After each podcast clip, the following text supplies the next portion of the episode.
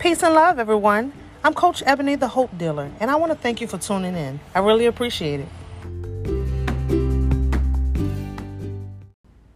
Those of you who have followed me on social media for any length of time have probably followed my journey to where I am today. But if you haven't, I'm a mother of five beautiful blessings.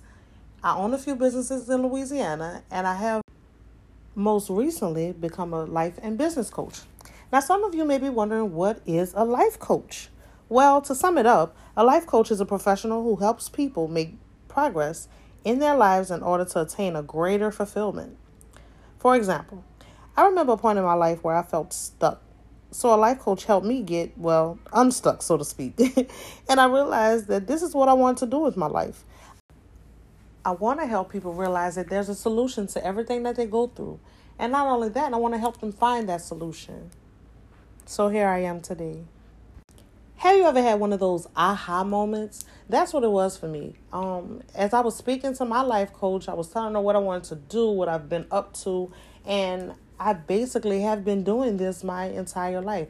As I mentioned earlier, I have um, a few businesses, and all of them are service based. One in particular is a financial services company where I help um, people reach their financial goals. And even with friends and family, I've been helping people reach their goals, and that's basically what a life coach is. And I looked into it, and I started doing my research, took some classes, ended up getting certified, and I've never been more fulfilled in my life even as I was going through different situations in life, the thing that kept me going through those tough times was in the back of my mind, I would say, hey, I'm going through this for a reason to either help somebody that's going through it or prevent someone from going through it by helping them make better choices.